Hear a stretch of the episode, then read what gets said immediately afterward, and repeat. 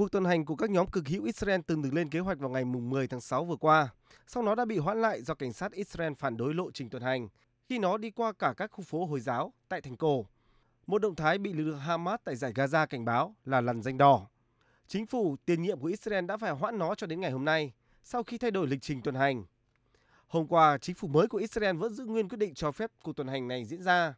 Dự kiến cuộc tuần hành sẽ bắt đầu vào lúc 6 giờ 30 phút chiều nay theo giờ địa phương, tức 10 giờ 30 phút đêm nay theo giờ Việt Nam.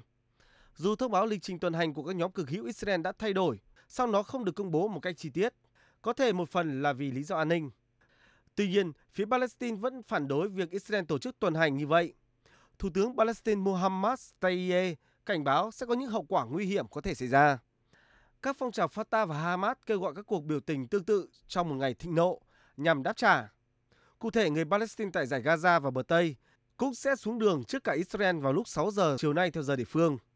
Người Palestine cũng được kêu gọi đổ về thành cổ, làm dấy lên nguy cơ có thể xảy ra tình trạng bạo lực giữa người Israel và Palestine tại đây. Theo truyền thông Israel, quân đội nước này đã sẵn sàng cho một kịch bản căng thẳng leo thang.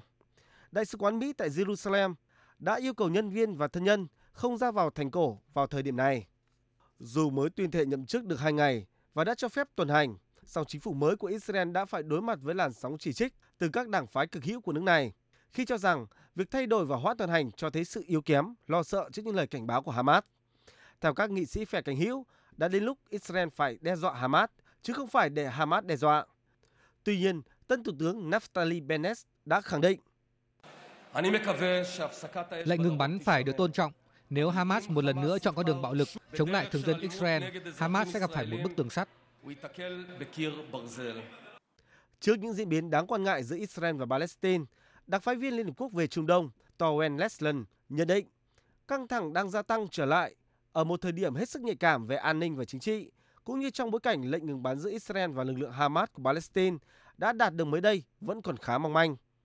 Ông kêu gọi cả Israel và Palestine cần tránh bất kỳ hành động khiêu khích nào.